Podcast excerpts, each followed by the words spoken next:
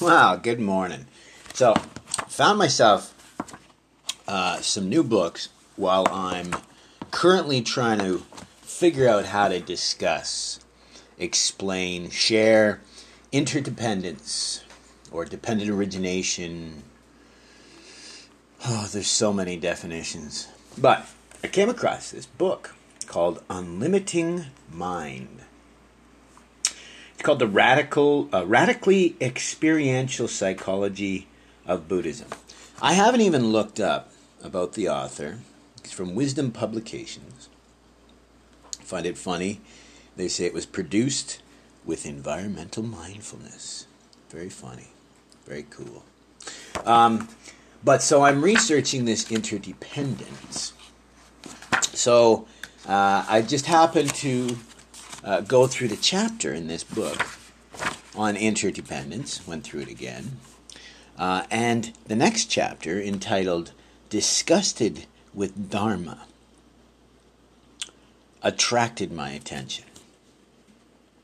Now, this is not uh, an uncommon thing. So let me just mention what he says here. So, says you're happily reading, talking about using your discernment um, right? Uh, to see how things really are. And he says uh, the Dhamma goes on and says that one should abide in the utter disgust for the ag. Oh, excuse, excuse me. One should abide or reside in utter disgust for the aggregates. And uh, so he goes on and says, What?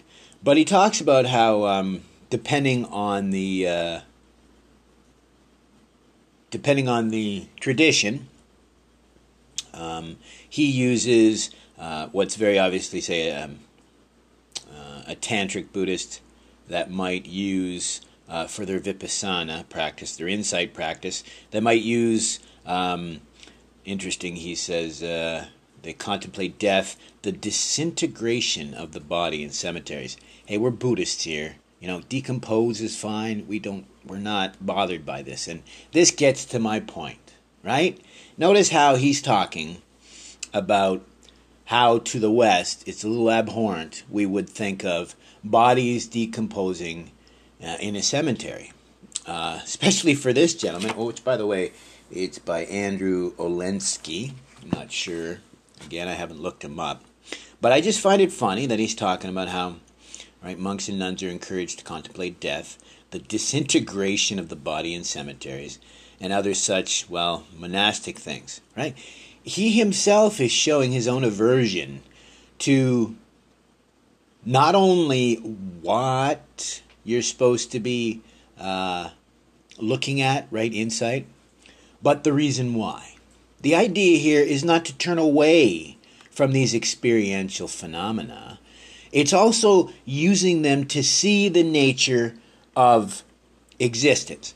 What I'll use as well, and he doesn't mention, is the Chinese will co- uh, commonly use contemplation of bile and blood and feces and urine, right? But what is this about? Right? And I was thinking to myself, geez, I'm, you know, I could really try to explain this because the idea of the disgustingness of aggregates is interdependence. It's to give you an idea at once, not the interdependence of all things per se, but the interdependence of our perceptions, right?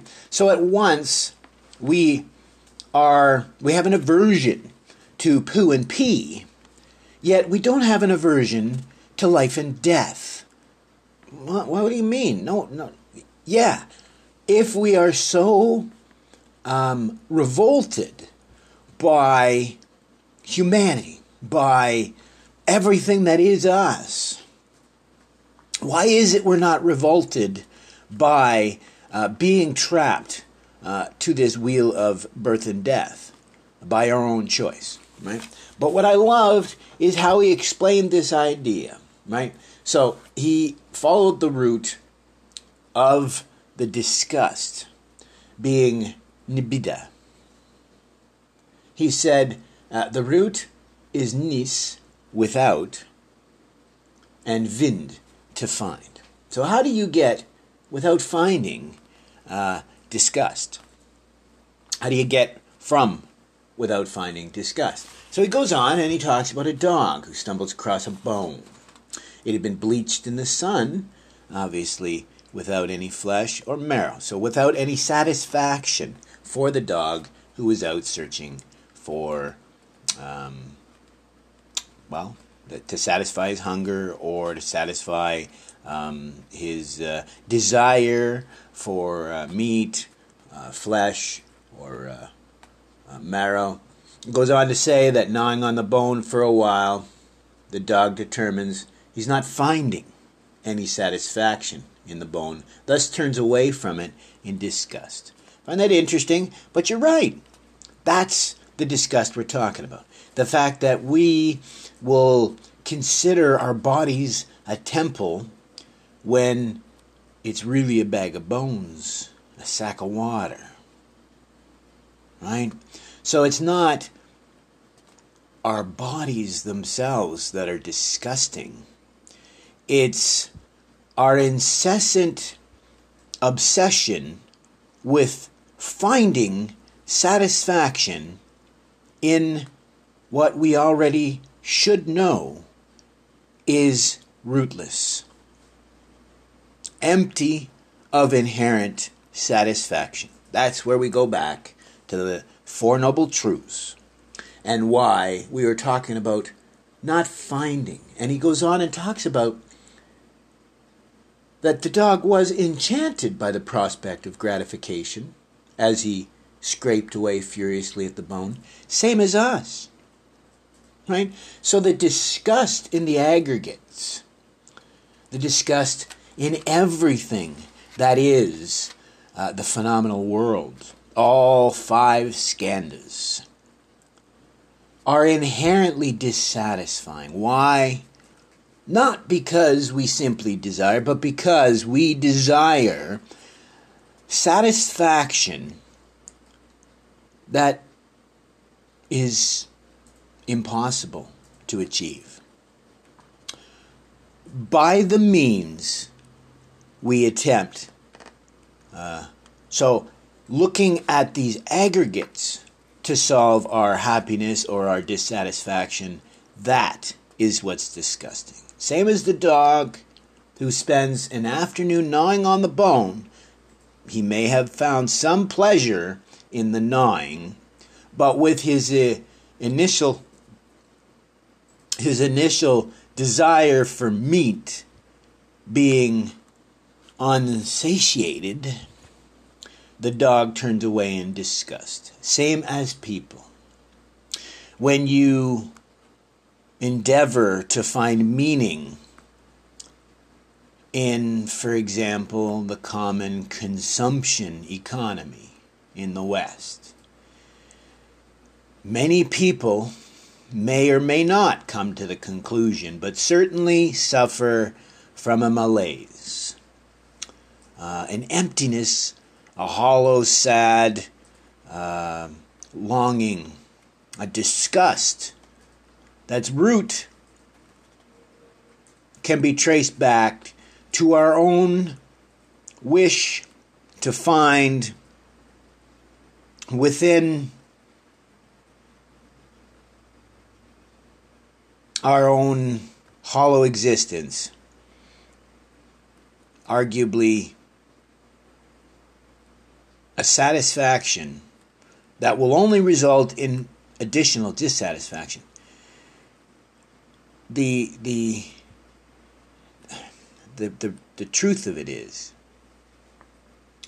is the disgust is not as as he said in this paragraph when we turn away from the aggregates in disgust we're not disgusted with the bone as in the dog's case. We're not disgusted at um, the aggregates of this phenomenal world we turn away in disgust in our own desires, our own delusions, our own lack of awareness of the truth. Right? We start like the dog and gnaw away at that bone, deluding ourselves into thinking every time we come up empty. Deluding ourselves into thinking that, well, the next, the next uh, chaw, the next uh, bite is what is going to satisfy our desires. We never stop and realize our wasted effort is the root of our suffering. Not till we fail do we then turn away in disgust. But are we disgusted at our ego that has deluded us into thinking that this is uh, the source of our possible happiness rather than the source of our guaranteed suffering? No, we turn away in disgust at our failure to satisfy our desires rather than turning away in disgust at our own ignorance, our own laziness, our own delusion, the lies that we allow our ego to tell us, but at the same time, when that inherent awareness awakes, same as the dog. When you've been chewing on that bone all day and you realize you're never going to get any meat,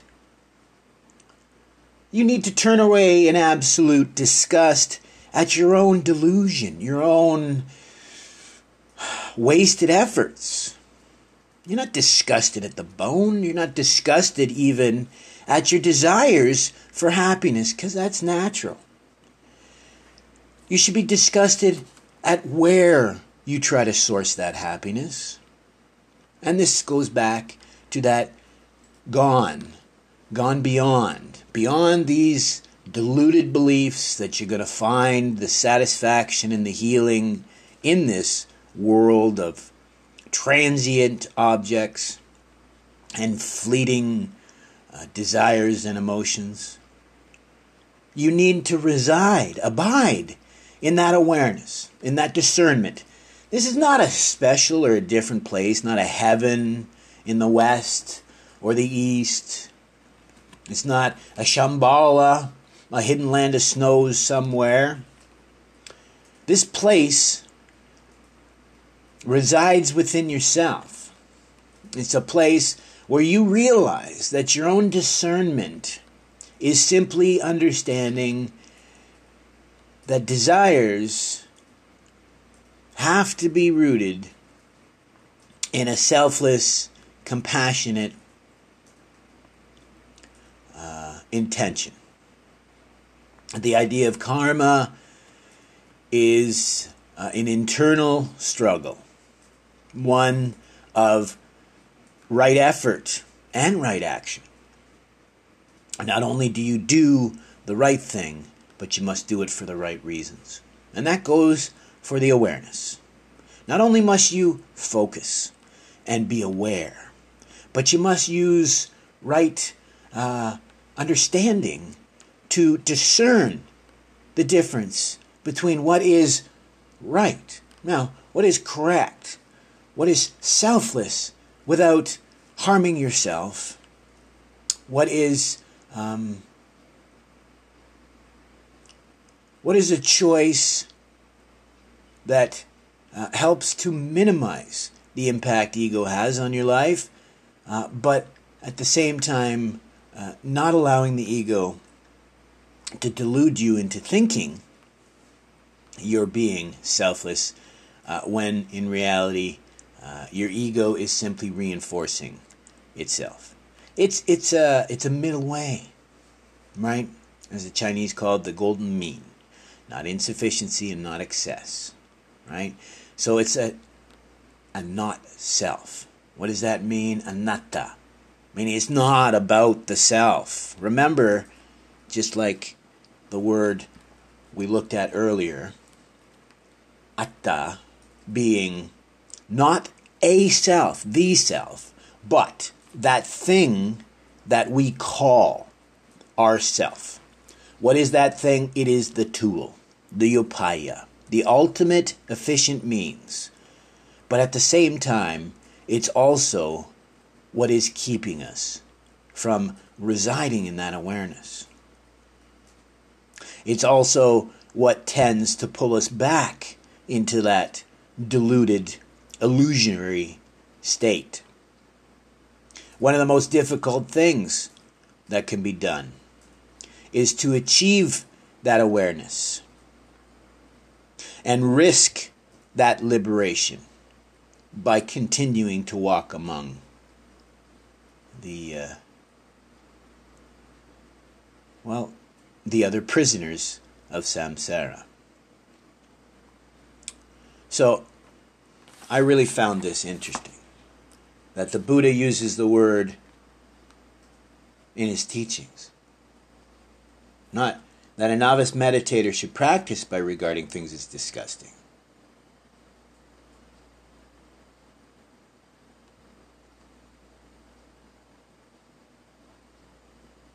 Right? It's not an idea like Hamlet, where the idea is to get one to be just disenchanted with life. Because that's another issue I find um, I find just once again doesn't jive. It's that same idea that if the teachings are designed to help us uh, manage uh, in the world, manage our dissatisfaction, manage our disappointment uh, with uh, our existence, our desires, and our um, well, the skandhas. If the idea is to reduce your suffering in this existence, with, of course, an end goal to step off the wheel of becoming and no longer be subject to the birth and death cycle. But before that, the majority of us are just looking to suffer a little less. If that's the goal, how are you succeeding if you sequester yourself away from the world? Right? if if the idea is that all of the phenomenal world is disgusting, abhorrent, and you're to turn away from it, this is where this idea of monks and nuns and people who, right, they, they, they keep to a very specific social circle. Um, because they talk about toxicity or like minds or a sangha I need to remind people at this point that that's aversion. Right? The idea is to have the power to be unaffected by good and bad. The idea to reduce your suffering in this existence means to better manage your reactions and the outcomes, and the cause and effect. uh, eliminating outflows is an idea of not allowing uh, thoughts or chitta, minds, to be born. It's not an idea of not um, interacting with the world. I find it um, just like uh, obsessions with rituals and ceremony and dress. It's one of the ten fetters. Same as Many sects will obsess over a mantra alone. Once again, simply one of many of efficient means, upaya, or as has been said many times, um, sentient beings are numberless, as are the entries to the Dharma of Nirvana. That doesn't tell you that the secret to liberation is to you know, hide away from the world. I mean, I'll go back to the great song, the Bhagavad Gita, which is Krishna talking to Arjuna. And Arjuna didn't get this either, because Krishna explained to him about jnana yoga. That's this contemplation yoga. That's kind of this idea of sequestering yourself away from the world and sitting, contemplating, living as an ascetic, essentially.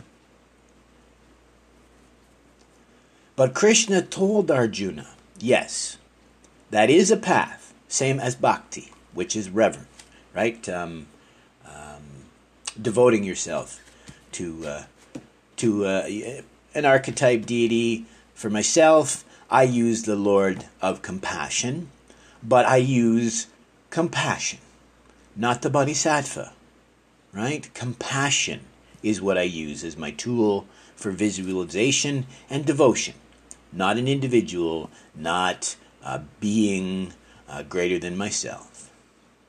So that's why Krishna once again explains to Arjuna that the ultimate is karma yoga, action. Why? Because, one, of course, how can you liberate yourself from suffering in this world by just stepping away from it?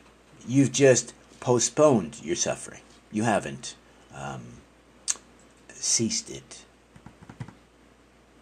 That's why when I read the Heart Sutra, it speaks of no end and no beginning to things like sufferings and ills. Because when we discuss about an end or a beginning, this again is the cyclic existence. The idea is to step off that cycle of birth and death, of suffering, of pleasure, this duality approach. Again, we're looking for that madhyamaka, this middle way. And I laugh because I see often that Yogacara, Chittamatra, um, Madhyamaka, even the Nalanda tradition, this, this logic based um, philosophy, this prescription to liberation, is far too simple, it seems. And it's either complicated by those, again, as the Buddha feared, were unable to grasp the concept of interdependent origination. Not because of their faculty, but because of their ignorance. Right? And not the type of ignorance that um, is a lack of wisdom, but an inability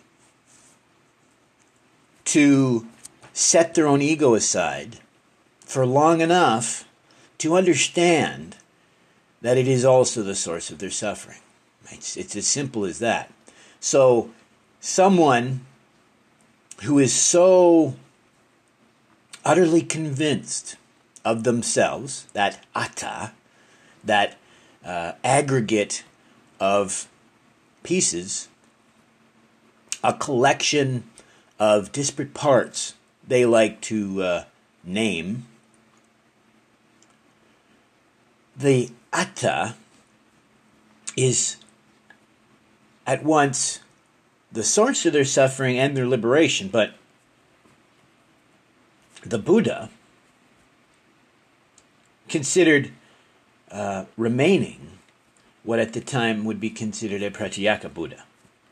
Um, often uh, mistranslated as um, a lone Buddha.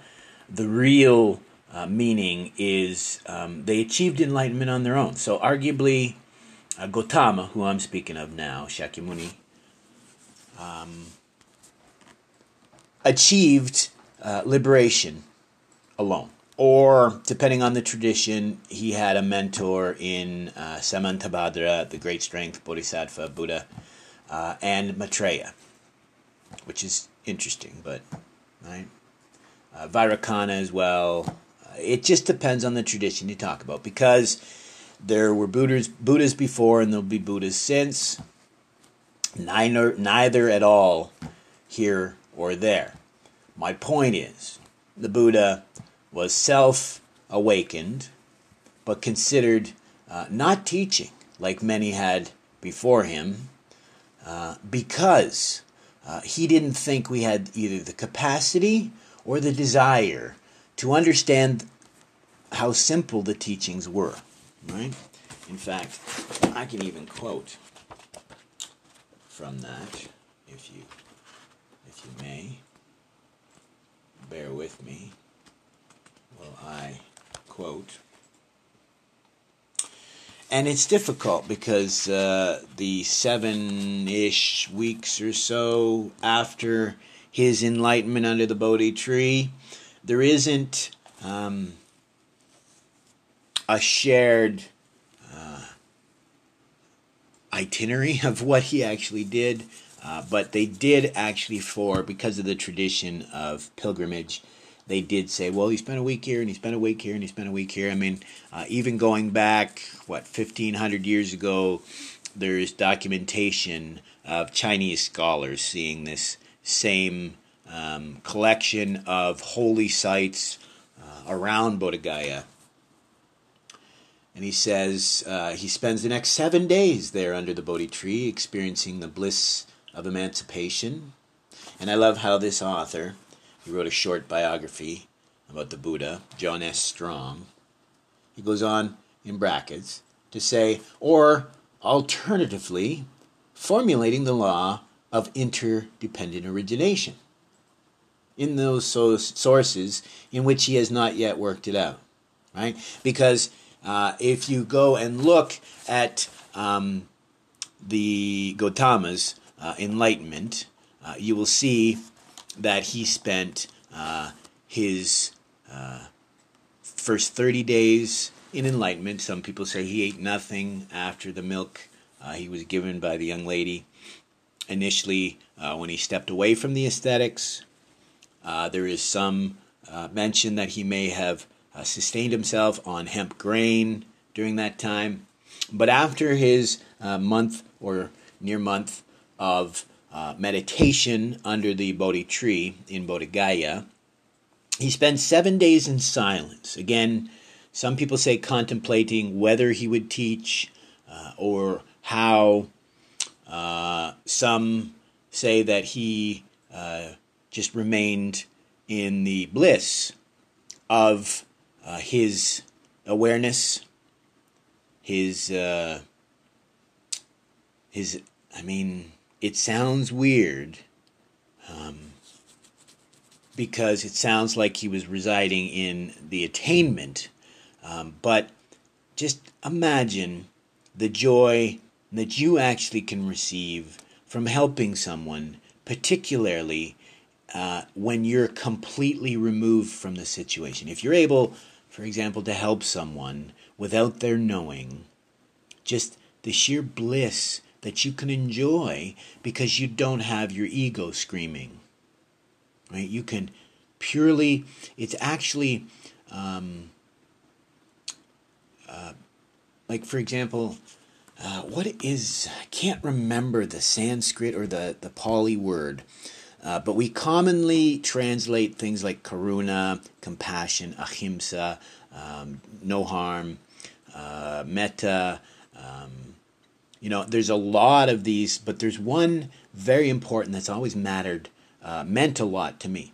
Boundless joy is is a big one, but I also love, and I can't remember. I'm have to go look it up, but you can find it yourself. It's a Pali word that actually means um, joy for someone else. Right? How many of us have known people who are incapable of being happy for someone else because of their jealousy, their envy, their self interest, their, you know.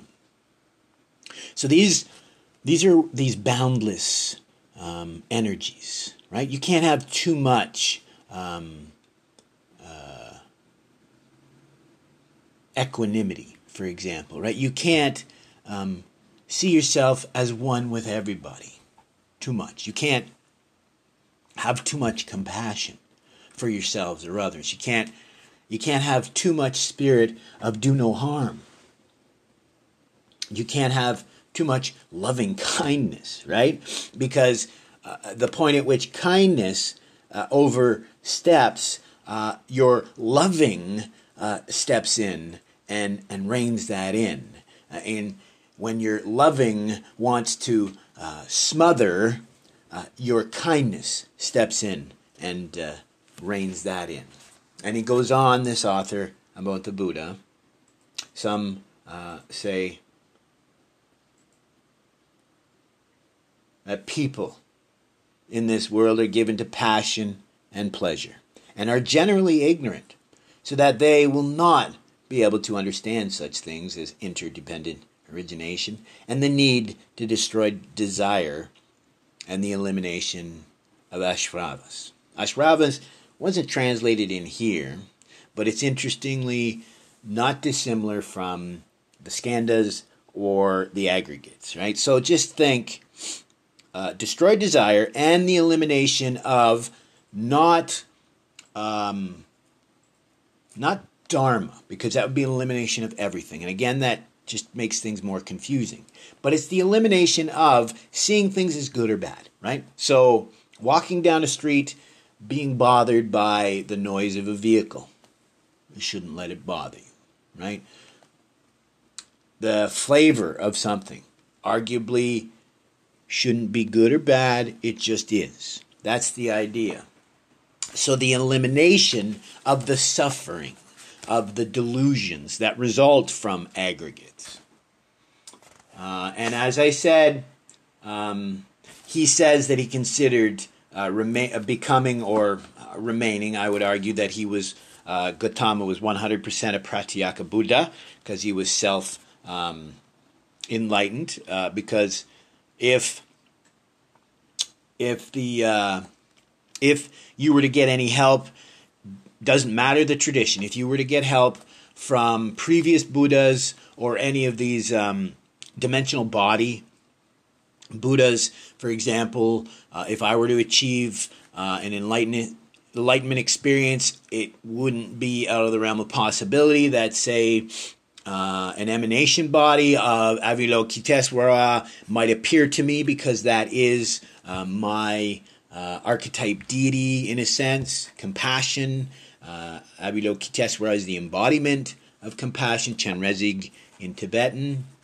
Uh, not out of the realm of possibility, but again, as I said earlier, it is not an individual, it is not even the Buddha. The Buddha is simply um, a representation of this.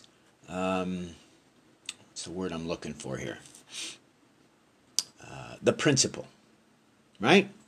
So, when we're looking at elimination of ashravas, we're looking at the principle of no longer allowing things to have power over you. You will be living within the samsaric realm, but you must eliminate the power they have over you, same as your ego. We're not eliminating your ego, we're eliminating the power it has over you and thus cause you this dissatisfaction. Same as the dog with the bone. The bone is not the problem, the dog is not the problem. His desire for meat was not the problem. His deluded belief in two big things. One, that its ego is looking out for its best interest and is telling it the way it is. And two, his deluded desire and belief that he could get satisfaction from that bone. That bone is the ashravas, right? So the bone's not the problem, right? Your your mind is not the problem. Your ear consciousness, your eye consciousness, not the problem. It's the reactions, your attachments and your aversions that arise as a result of these same. Right? But as I said, in spite of the Buddha having these reservations that we are unable to understand, let alone achieve this simple liberation, the stories say that Brahma appeared to Gautama and implored him to agree to teach, pointing out that there are indeed some beings who would be able to understand and attain enlightenment, arguing that otherwise the land, by extension the whole world, would be left benighted condition it had been in. Uh, plain and simple.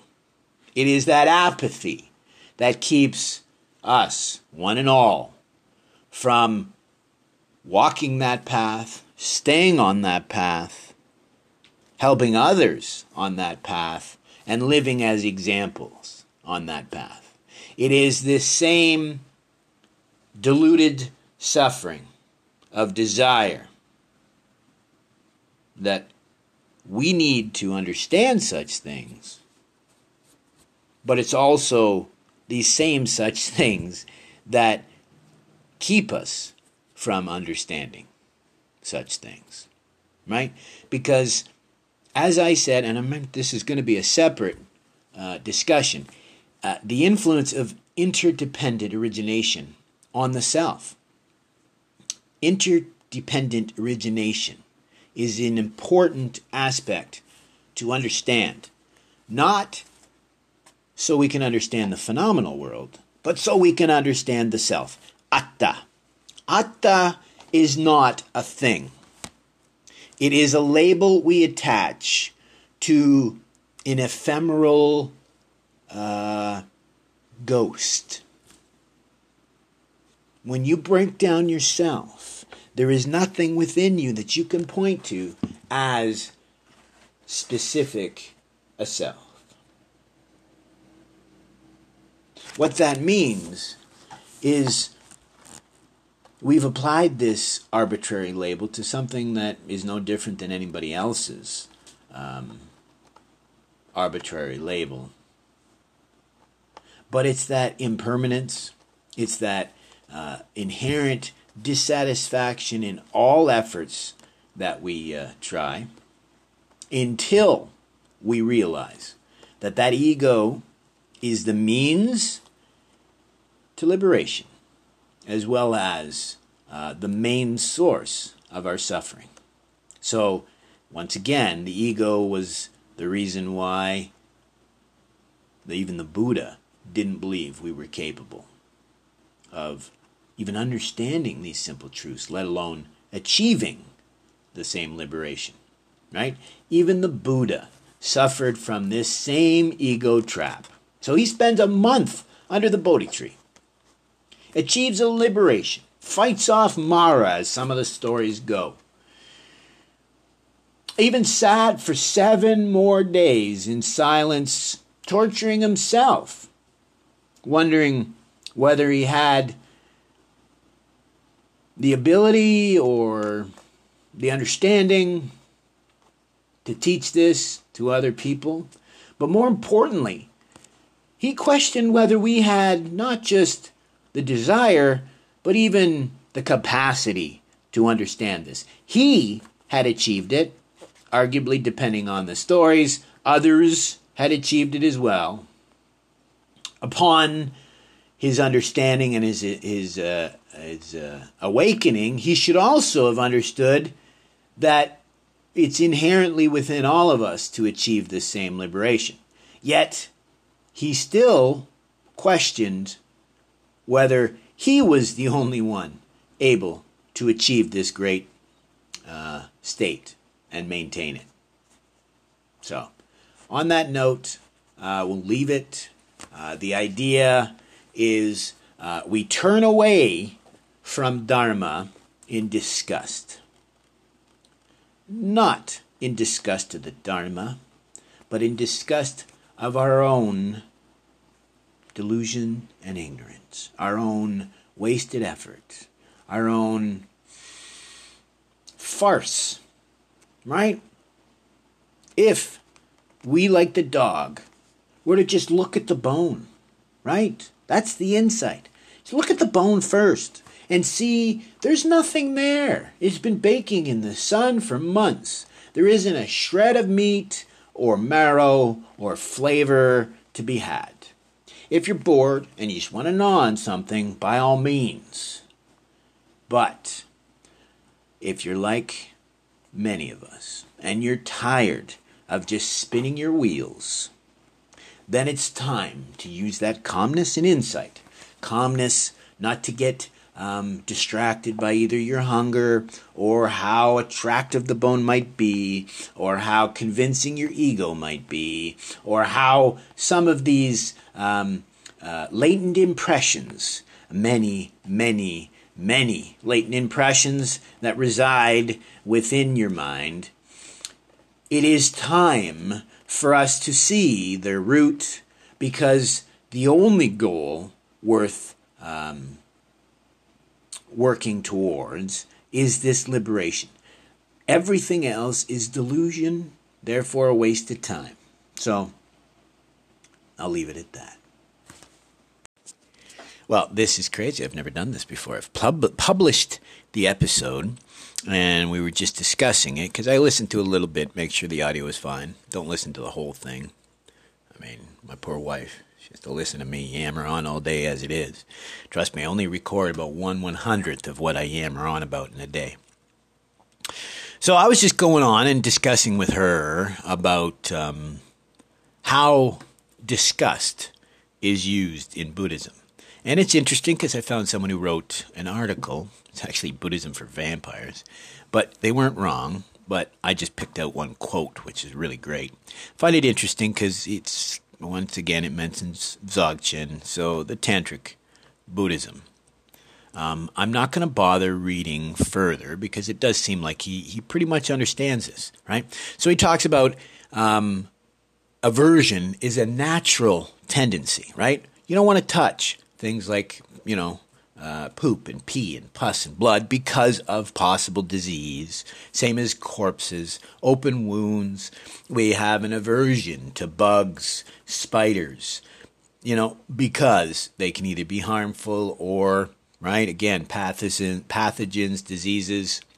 And goes on and talks about that many religions have co opted the same idea, making things dirty or immoral. Disgusting. Sex is dirty or defiling, right? Excretions and and he goes on. Uh, he mentions, and I and I'm, I've heard of it, so that's fine. Um, I won't make too many mentions, but he talks about how some monks might use um, visualizing uh, women as, and he says rotting, he or she says rotting sacks full of revolting substances. He's not wrong. He or she is not wrong. They are not wrong. I mentioned this, how they'll use pus and blood and feces, urine, you know, sweat, these, I, these natural functions uh, to encourage that aversion. But let me remind you, because he goes on and says discussed in early tantra. I won't bother reading that because that happens to be my forte, and this is why I mentioned it in the first place. But he puts a quote, he or she puts a quote at the beginning from the Heart Sutra, from the Prajnaparamita Hridaya Sutra. There is no purity and no impurity, right? So, just the previous paragraph where it talks about how, and it's probably not unlikely that It'd be a Pure Land or some other sect that might misunderstand this idea of using disgust or aversion as meditation, as part of your uh, insight of vipassana. Because you can even use your shamatha, right? Because if you think about rotting corpses, you think about people you care about as rotting corpses, that will require some calmness, right? But neither here nor there. The point is the quote from the Heart Sutra is there is no purity and there's no impurity. So, let's go back. When the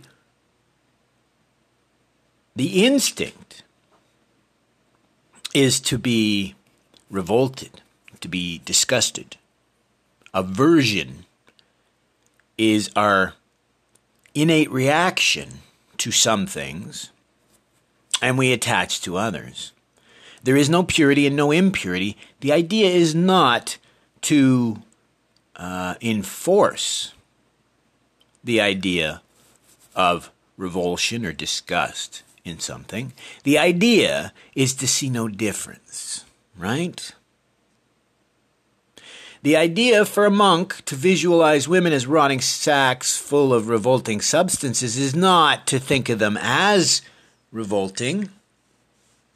Again, as I said, the disgust is misplaced. The reason to visualize women as rotting sacks full of revolting substances is because every creature is a rotting sack full of revolting substances. And the goal is not disgust of that fact, but to remind you how disgusting it is that you were ever tempted by a revolting, rotting sack. Right? It's your desire that is abhorrent. It is not the woman. So it's difficult, but once again, desire is often misplaced, as is disgust, right?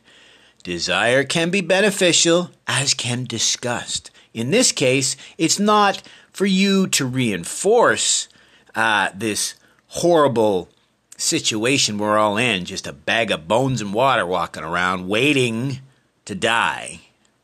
is to remind us the impermanence of everything, and most importantly, ourselves. And the disgust is in ourselves, seeing us as anything but these impermanent, ego driven bags of bones. Right? There is no purity and no impurity. And until we achieve that state of no birth and no death and no birth and no death and no non birth and no non death, ridiculously confusing. But the idea is not to reinforce duality.